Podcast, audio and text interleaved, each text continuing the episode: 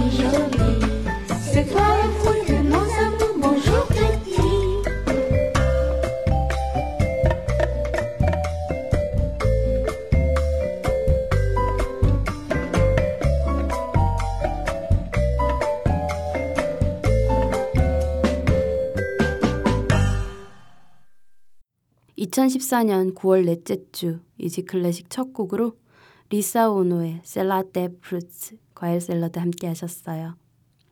안녕하세요. 이지 클래식입니다. 이젠 완연한 가을날이죠. 이번 주 화요일이 추분인데 밤과 낮의 길이가 같아지는 날입니다. 여름이라 밤보다 낮이 더 길었다가 추분을 기준으로 낮보다 밤이 더 길어지는 겨울이 찾아오는 거죠. 이 가을날 청취자 여러분들은 어떻게 보내고 계신가요? 올 추석이 조금 이른 편이라 추석 때는 제철 과일 찾기 힘들었는데요. 가을 제철 과일은 이제 속속 나오는 중이고요. 곧 있으면 가을 거지 하겠네요. 햅쌀도 곧 나올 거고요. 가을은 또 독서의 계절이라고 하잖아요. 책 읽기도 좋고 아니면 나뭇잎들이 빨갛고 노랗게 알록달록 물들면 산책도 좋겠죠? 여하튼 가을을 각자의 방법으로 만끽하시길 바랄게요. 이지 클래식 들으실 수 있는 방법 알려드릴게요. 안드로이드 휴대전화 사용하시는 분들은 구글 플레이 스토어에서 팟빵, 쥐약, 아이블로그 어플리케이션 다운받아서 이지 클래식 검색하시면 들으실 수 있고요. 아이폰 사용하시는 분들은 앱스토어에서 팟캐스트, 팟빵, 아이블로그 어플리케이션 다운받아 이지 클래식 검색하시면 들으실 수 있습니다. PC에서 접속하시는 분들은 팟빵 사이트에서 이지 클래식 검색하시면 되고요. 새로운 플랫폼인 몽팟에서도 PC 그리고 모바일 웹 버전으로 스트리밍 서비스 이용하여 이지 클래식 들으실 수 있습니다. 방송에 대한 클레임, 질문, 건의사항은 메일로 보내주세요. easyclassicmusic 골뱅이 gmail.com e a s y c l a s s i c m u s i c 골뱅이 gmail.com입니다. 방송 업로드 공지되고 있는 트위터 계정은 이지 언더바 클래식이고요. 아이튠즈 팟캐스트와 아이블로그, 쥐약 어플리케이션에서는 간단한 선곡표 바로 확인하실 수 있습니다. 팟빵 어플리케이션에서는 선곡표 지원이 되지 않습니다. 대신 팟빵 웹 버전에서 확인 가능하시고요. 그래도 자세한 선곡표 궁금하신 분들을 위해서 블로그에 자세한 선곡표 올려드리고 있습니다. 선곡표가 궁금하신 분들은 easyclassicm.blogspot.kr로 찾아오시면 됩니다. 그리고 새롭게 이지클래식 페이스북 페이지를 개설했습니다. 이지클래식 관련한 공지 그리고 새로운 소식, 트위터와 함께 업데이트 해드릴 새로운 공간입니다. 페이스북 검색창에 한글로 이지클래식 검색해서 좋아요 눌러주시고 이지 클래식의 새로운 소식들 받아보세요. 많은 관심과 참여 부탁드릴게요. 이번 주도 가을날 햇살과 어울리는 음악으로 여러분들 곁에 함께하겠습니다. 이번 주 함께할 음악가는 누에보 탱고 음악의 선두주자 그리고 아르헨티나 탱고의 황제 아스토르 피아졸라입니다. 저는 개인적으로 탱고 음악이 가을과 참 많이 닮아 있다고 생각하는데요. 가을날 한낮의 햇살처럼 강렬한 듯 뜨겁기도 하고요. 또 하지만 심장을 도려내 버릴 것 같은 무거움은 또 서늘한 가을 밤과 비슷한 것 같아요. 또 애절함은 가을날의 쓸쓸함과 닮았죠. 요즘 날씨와 참 잘 어울리는 음악이 바로 탱고 음악이 아닐까 싶습니다. 뭐 제 개인적인 생각입니다만 오늘 피아졸라의 탱고 음악 여행 즐길 준비 되셨나요? 피아졸라 하면 가장 먼저 떠올리실 그 곡 준비했어요. 리베르 탱고 첼리스트 요요마와 그의 친구들의 연주로 함께 하실게요.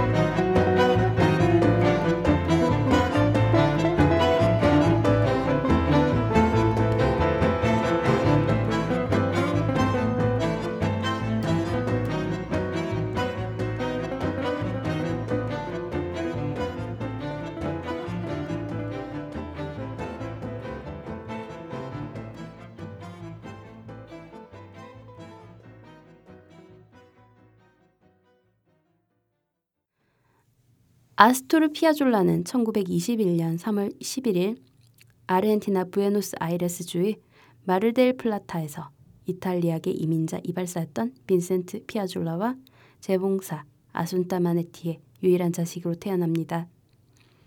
피아졸라가 4세가 되던 1925년 피아졸라는 그의 가족들과 함께 뉴욕의 그리니치 빌리지로 이주합니다. 그는 선천적으로 오른쪽 다리가 뒤틀려 태어나 다리를 절뚝거렸었는데 여러 번의 수술을 거쳐 일상생활을 하는 데는 지장이 없었습니다. 하지만 절뚝거리는 걸음걸이는 평생 고칠 수 없었습니다. 미국에서도 그의 부모는 장애를 가진 아들을 혼자 두고 오랜 시간 일해야만 했었고 어린 피아졸라는 부모의 도움 없이 스스로를 돌봐야 했습니다. 그리고 뉴욕의 뒷골목에서 마피아 흉내를 내는 동네 꼬마들과 어울려 놀곤 했습니다. 무척 촉망받는 사무꾼이었다고 하네요. 그렇게 성장하던 피아졸라는 탱고 팬이었던 아버지가 소장한 카를로스 가르델과 훌리우 데 카로와 같은 탱고 밴드의 녹음본들을 들으며 시간을 보냈습니다. 그리고 재즈와 바흐 같은 클래식 음악도 듣기도 했고요. 그리고 그의 아버지는 아들이 10살이 되던 해에 뉴욕의 한 전당포에서 반도네온을 사다 줍니다. 위대한 탱고 음악가의 첫걸음이 이렇게 시작된 것이죠. 1930년 경제 대공황이 찾아오면서 피아졸라의 가족들은 잠시 마르델 플라타로 돌아갔다가 2년 뒤에 다시 뉴욕시로 돌아옵니다. 그리고 맨하탄보다 조금 아래에 위치한 리틀 이탈리아에 정착합니다. 이듬해엔 라흐마니노프의 제자였던 헝가리안 클래식 피아니스트인 벨라 윌다를 만나 바흐를 배웠고 34년에는 카를로스 가르델을 만납니다. 가르델은 탱고의 역사에서 커다란 족적을 남긴 음악가 중 한 명이죠.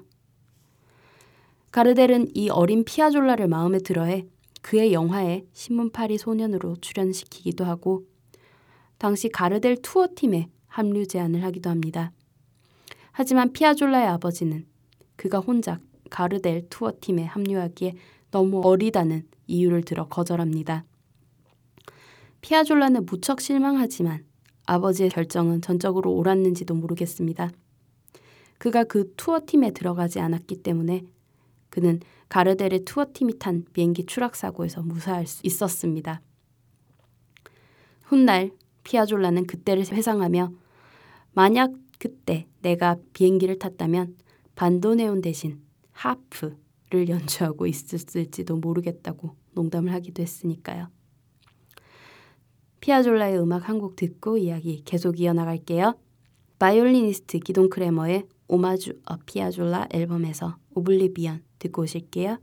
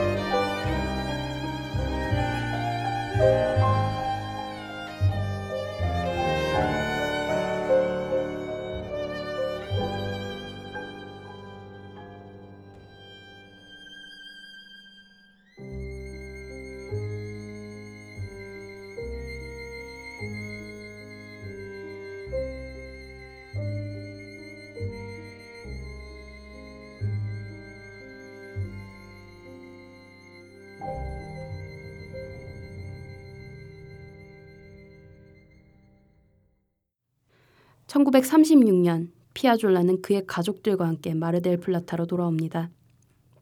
그 무렵 그는 다양한 탱고 오케스트라의 음악들을 연주하기 시작할 즈음이었고 그가 엘비노 바르다르의 육중한 음악을 라디오에서 처음 들은 때기도 했습니다. 바르다르의 음악은 피아졸라에게 아주 큰 영향을 미치는데 훗날 피아졸라가 만든 탱고 밴드 탱고 오케스트라의 바이올리니스트를 사용하는 계기가 됩니다. 17세가 되던 해였던 1938년 바르다르 스타일 탱고에 영향을 받았던 피아졸라는 당시 유명한 반도네온 연주자였던 아니발 트로일로 오케스트라의 반도네온 연주자로 들어가기 위해 부에노스 아이레스로 거주지를 옮깁니다. 아니발 트로일로의 탱고 오케스트라는 당시 최고의 탱고 오케스트라였습니다. 피아졸라는 임시 연주자로 고용됩니다. 그는 반도네온 파트의 한 부분을 연주하는 한편 트로일로의 편곡자 역할도 하게 되었고 가끔은 트로일로 옆에서 피아노 연주도 하게 됩니다. 하지만 피아졸라는 트로일로 오케스트라를 하면서부터 음악적 갈등을 가지고 있었습니다.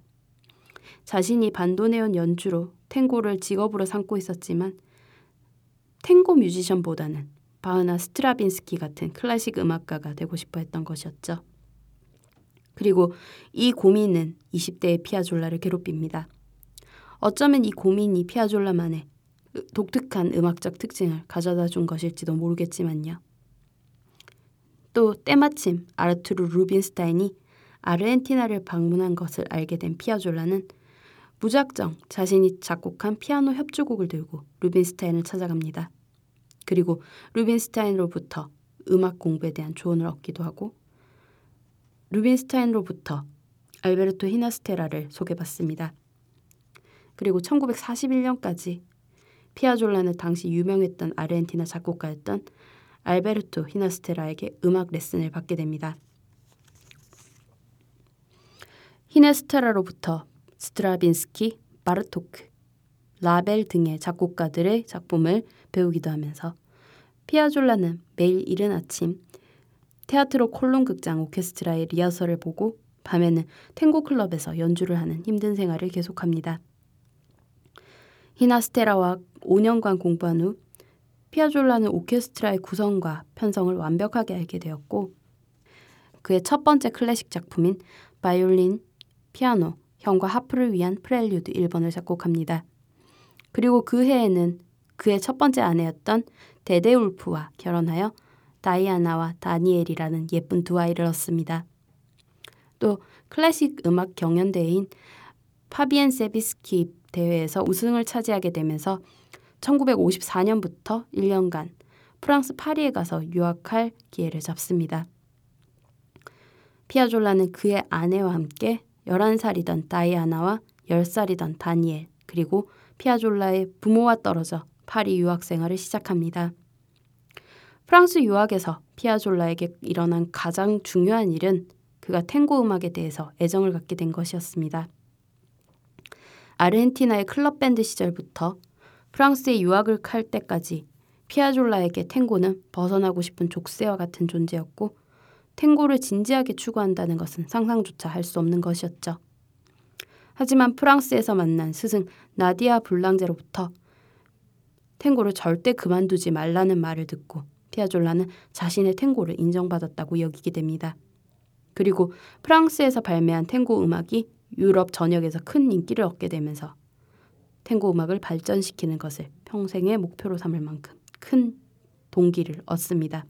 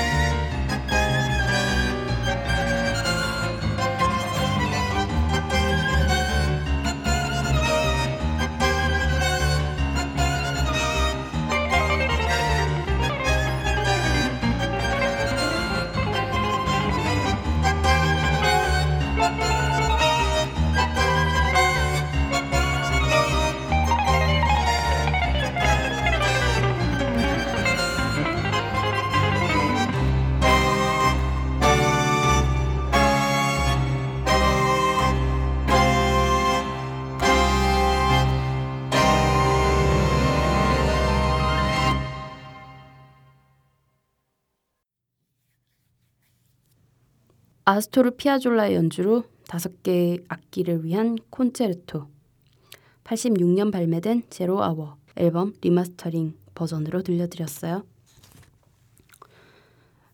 프랑스 유학을 마치고 아르헨티나로 돌아온 피아졸라는 현악 오케스트라와 그리고 두 대의 반도네온, 두 대의 바이올린, 더블 베이스와 첼로, 피아노 그리고 전자기타를 사용하는 그만의 팔중주단을 만들어서 활동하기 시작합니다. 피아졸라는 탱고 음악의 클래식과 재즈를 접목해 발전적인 형식의 탱고를 추구하는데 그의 탱고는 아르헨티나의 보수적인 탱고 팬들의 격렬한 저항을 불러옵니다. 피아졸라의 탱고곡은 춤추기에 적당하지 않았다는 비판도 있었지만 전통적인 탱고의 정신을 훼손했다는 비난도 만만치 않았습니다. 이 저항은 피아졸라에게 노골적으로 폭력과 살인 협박을 일삼을 정도로 심각한 것이었습니다. 하지만 피아졸라는 탱고의 정신을 훼손했다기보다 탱고의 가치를 지키고자 노력하면서 클래식과 재즈 등에 접목하여 새로운 탱고를 만들고자 노력했습니다. 피아졸라의 그런 노력 덕분이었는지 그의 음악을 지지하는 팬들 또한 생겨났고 반 피아졸라파와 그리고 피아졸라의 팬들 친 피아졸라파의 격렬한 대립이 시작됩니다. 그리고 이 대립 기간 동안 피아졸라는 무척 어려운 시간을 보냅니다. 보수적인 탱고 팬들과 싸워야 했을 뿐만 아니라 가난과도 싸워야 했습니다. 그는 더 이상 클럽의 연주자이길 거부하고 예술가로서의 자존심을 지키며 예술적 음악을 추구하고자 했기 때문에 안정적인 수입을 벌어들일 수 없었고 수십 년간 가난에 시달려야 했습니다. 그리고 그 가난 속에서 끊임없이 노력한 결과 그의 음악은 조국이었던 아르헨티나보다 유럽과 북미 쪽에서 먼저 인정받기 시작합니다. 첼리스트 하세가와 요코의 연주로 피아졸라의 천사의 밀론가 들려드리고 피아졸라 이야기 계속 이어나갈게요.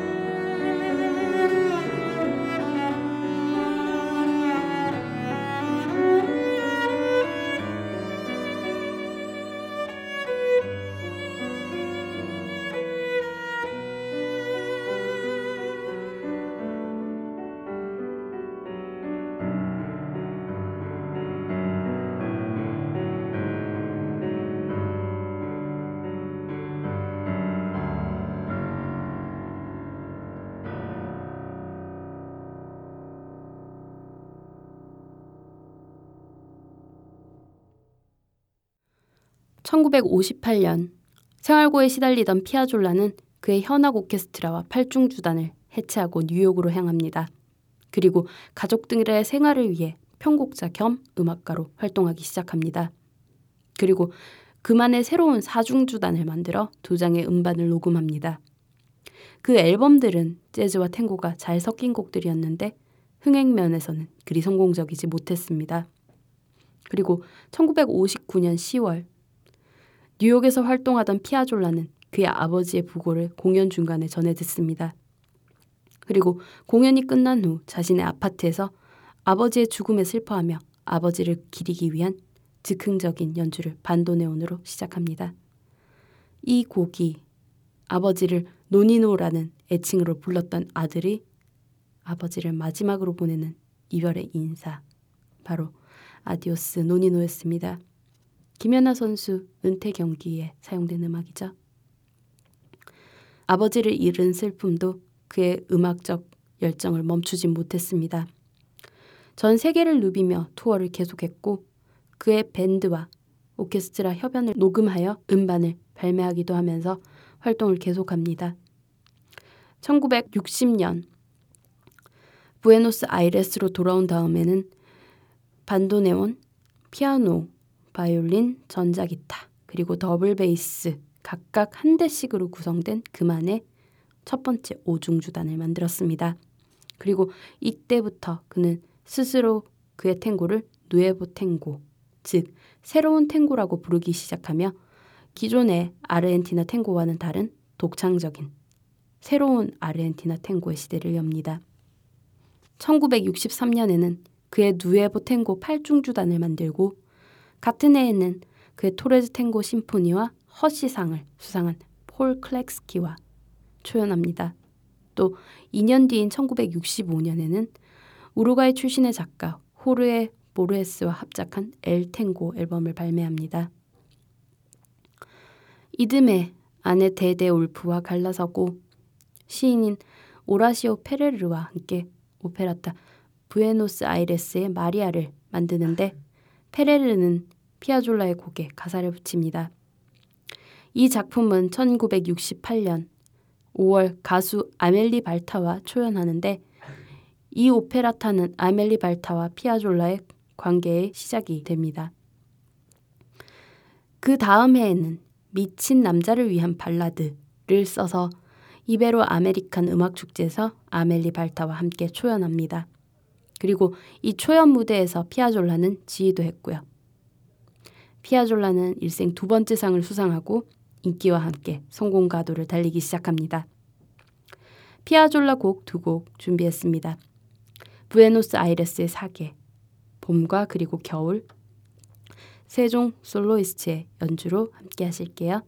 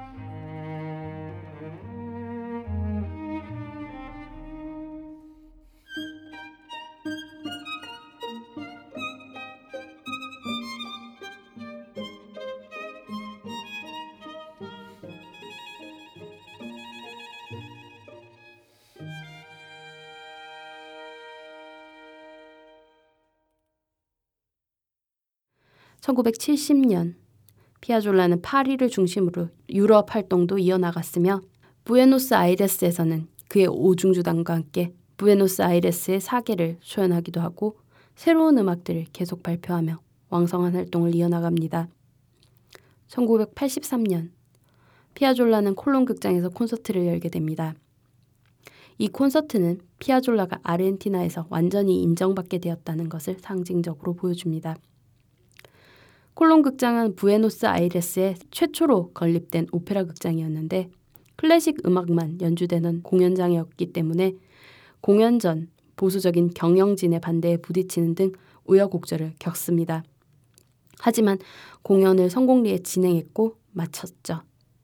공연이 끝나자 3,500여 명의 청중이 모두 기립하여 10, 10분이 넘게 박수갈채를 보내며 환호를 했습니다. 또 피아졸라는 많은 영화 음악도 작곡합니다. 84년에는 마르코 벨루초 감독의 영화 엘리코 4세의 음악 감독을 맡았는데 이때 피아졸라가 생전 가장 사랑했다는 그의 음악 오블리비언이 완성됩니다. 피아졸라는 칼로스 가르델의 일생을 다룬 오페라를 제작하는 것을 필생의 목표로 삼았습니다. 가르델 역할에 플라시도 도밍고를 내정해 놓고 오페라를 구성하고 있었죠. 도밍고를 만나러 뉴욕으로 가기 위한 준비를 하던 어느 날 노트르담 사원의 미사에 참석하기 위해 샤워를 하고 나오던 피아졸라는 갑자기 쓰러집니다. 뇌출혈이었습니다. 사람들은 병원으로 급히 그를 옮겼지만 그의 혼수 상태는 계속되었습니다. 그의 가족들은 안정이 필요하다는 의사의 말에도 불구하고 그를 아르헨티나로 옮길 것을 요구합니다. 이 소식은 아르헨티나 곳곳으로 전해졌고 아르헨티나 메넴 대통령은 아르헨티나 여객기에 피아졸라를 눕혀올 수 있도록 자리를 마련하라는 특별 지시를 내립니다. 쓰러진 지 보름 만에 피아졸라는 겨우 의식을 회복하지만 이후 말을 할 수 없게 되었고 가족들 도움 없이는 생활이 불가능해졌습니다. 1992년 3월 11일 피아졸라의 70일의 생일을 기념해 누에보 탱고가 여러 방송을 통해 아르헨티나 전국에 울려 퍼집니다. 그리고 4개월 뒤인 7월 4일 피아졸라는 아내 라우라의 손을 잡고 숨을 거둡니다. 그의 나이 71세였습니다. 그의 장례 예배를 마치고 운구 행렬이 장지로 향할 때 그의 작품인 콘트라 바히스모가 울려 퍼집니다. 오늘 마지막 곡으로 준비한 음악은 아스토르 피아졸라의 아디오스 노니노입니다. 반도네오니스트 리산드로 아드로버의 연주로 들려드리며 인사드릴게요. 다음 시간에 다시 또 찾아뵙겠습니다.